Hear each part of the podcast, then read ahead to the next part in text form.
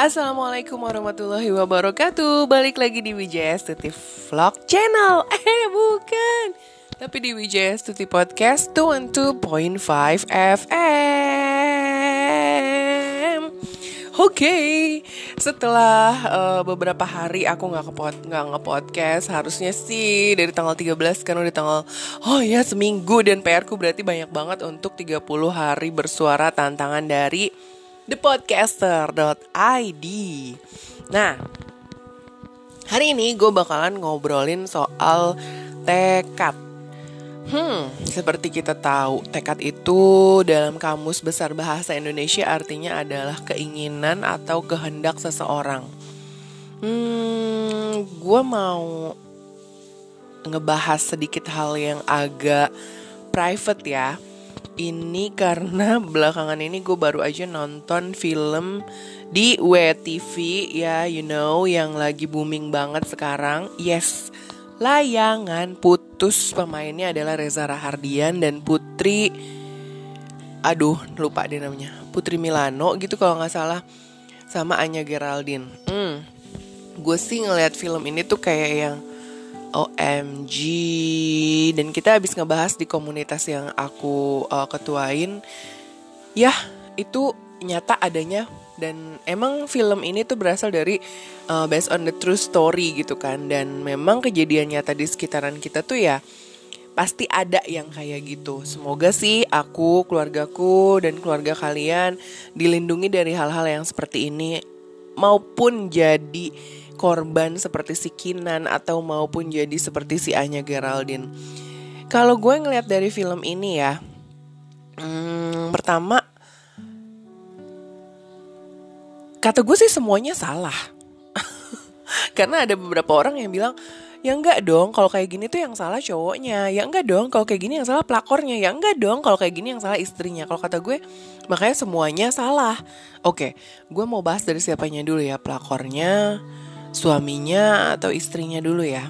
Oke, dimulai dari pelakornya dulu. Satu. Yang gue gak habis pikir, di film Layangan Putus ini, si pelakornya ini adalah seorang psikolog anak.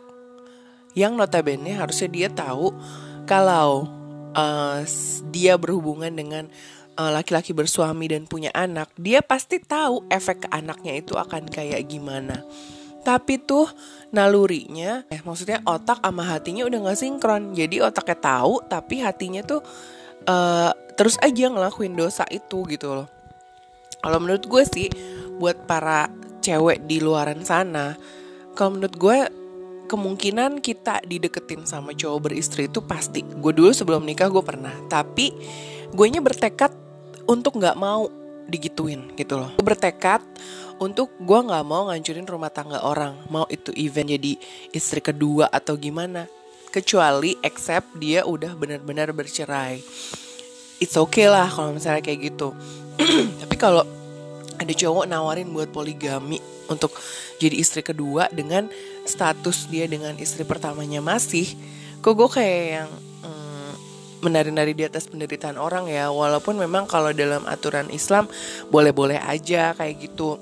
Tapi tetap ada aturan aturan tersendirinya ya. Nggak main asal uh, hajar boleh aja.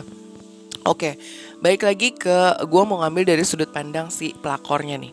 Misal ada seorang cewek ditawarin sama uh, cowok buat apa namanya ngelakuin yang tadi tuh uh, diajak enak-enak, dikasih harta, dikasih uh, banyak perhatian, dan dia tahu dia itu udah nikah, udah punya anak, lagi hamil pula istrinya.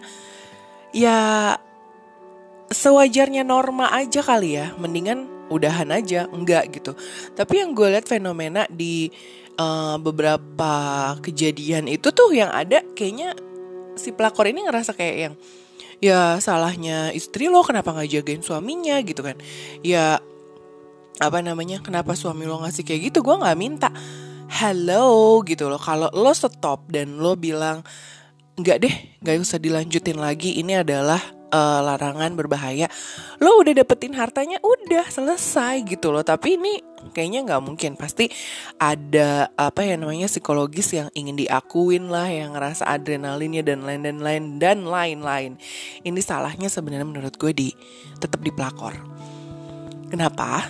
Karena ini based on the, the true story dan survei ya. Gue punya saudara yang dulu pernah jadian sama si A misalnya. Terus udah putus nikah sama si B, ya kan? Nah, terus udah gitu si A ini masih sering kontek-kontekan sama sepupu gue ini. Walaupun dia tahu si sepupu gue ini udah nikah sama si B. Terus gue tanya dong sama sepupu gue. Halo, kenapa lo masih terus komunikasi sama si A sementara lo udah nikah sama si B? Jawaban dia apa? Ya udah kan dia yang mulai. Selama gue nyaman dan si B nggak tahu kenapa harus pusing mbak? Si jadi sebenarnya cowok itu tuh cuma nerima. Maksudnya ibarat kata kalau kata suami aku mana ada sih kucing nolak ikan? Nah jadi yang harus berhenti siapa? Yang harus berhenti adalah si si A. Sama dengan kasus di film layangan putus ini. Kalau menurut gue yang harus berhenti ya si pelakornya itu dong. Dia harus berhenti untuk ngegodain terus si Reza Rahardian ini gitu loh. Bener gue emosi banget nonton film ini karena emang gak mikir ya istri lu lagi hamil gitu. Dan lo sampai sempat sempatnya beliin apartemen buat selingkuhan. Kenapa nggak mikirin buat masa depan anaknya aja gitu kan? Emang sih kalau misalnya secara nalar tuh kayak nggak masuk akal. But it's happen in the real life gitu loh. Di sekitar kita di, ke, di sekitar kehidupan kita tuh ada yang kayak gitu tuh ada Oke, intinya adalah kalau menurut gue si pelakor atau wanita di mana pun kalau menurut gue harus bertekad kuat kalau ada cowok beristri yang deketin, please jangan digubris kalau bisa ditolak-tolakin terus, oke? Okay? Kecuali kalau dianya udah cerai sama istrinya secara resmi, kita nggak tahu ada masalah apa di dalam rumah tangganya, terus dia mau nikah sama kita, terima. Tapi kalau misalnya dalam keadaan masih beristri, jauh-jauh deh kalau menurut gue. Oke, okay. yang kedua yang gue mau salahin adalah istri. Oke, okay. gue nggak menutup kemungkinan istri nggak bisa perfect 100%. Tapi um, gue paham banget dengan keadaan seorang istri yang lagi hamil besar, ngurus anak juga, ngurus rumah juga. Kadang suami nggak keurus. Nah, ini dia nih kadang yang emang uh, beda di Indonesia, beda di luar negeri. Kalau di Indonesia itu berpikirnya anak dulu urusin suami nanti.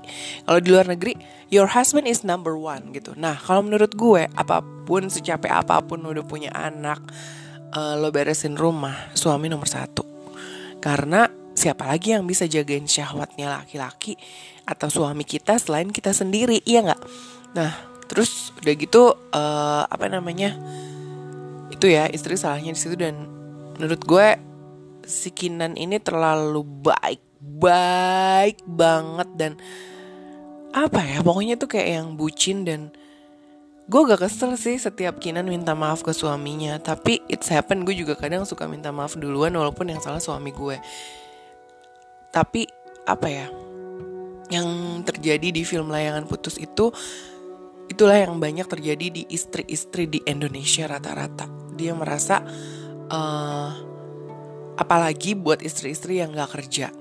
Nah di film ini tuh si Kinan itu sebenarnya aslinya dokter, tapi karena dia menikah akhirnya dia memutuskan untuk uh, menjadi ibu rumah tangga dan ngurus rumah. Tapi sedih banget gak sih karena gue kesel aja gitu karena si Reza Rahardian tuh gak ngehargain banget apa sih namanya dia si si Kinan ini udah berhenti jadi dokter terus udah standby di rumah cuman buat ngurusin mereka. Tapi tuh ya ampun maksudnya aku kurang apa istrinya gitu. Mungkin sih kurang dalam hubungan ranjang karena sedang hamil kalau menurut aku kayak gitu. Nah yang terakhir adalah kesalahan suaminya jelas-jelas suaminya salah banget karena udah main flirting dia nggak mikir apa kalau nama pernikahan itu adalah perjanjian berat antara dia sama Tuhannya nah kalau dia gitu aja nggak bisa jaga gimana ke depannya.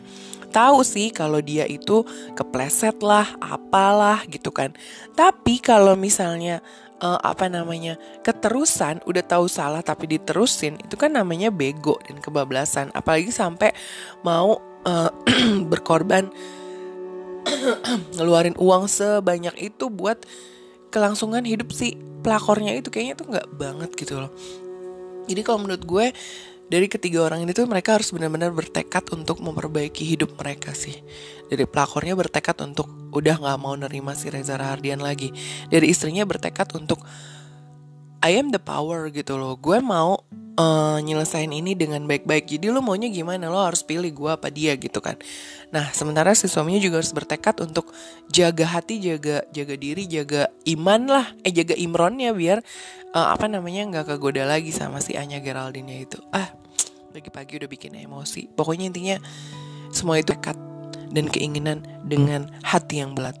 Intinya kamu bisa lewat dari perselingkuhan atau apa pun kalau kamu bertekad untuk tidak mau masuk ke dalam hal-hal yang seperti itu. Oke, okay? sampai ketemu lagi di Wijaya Stuti Podcast 12.5 FM, another episode. See you when I see you and bye.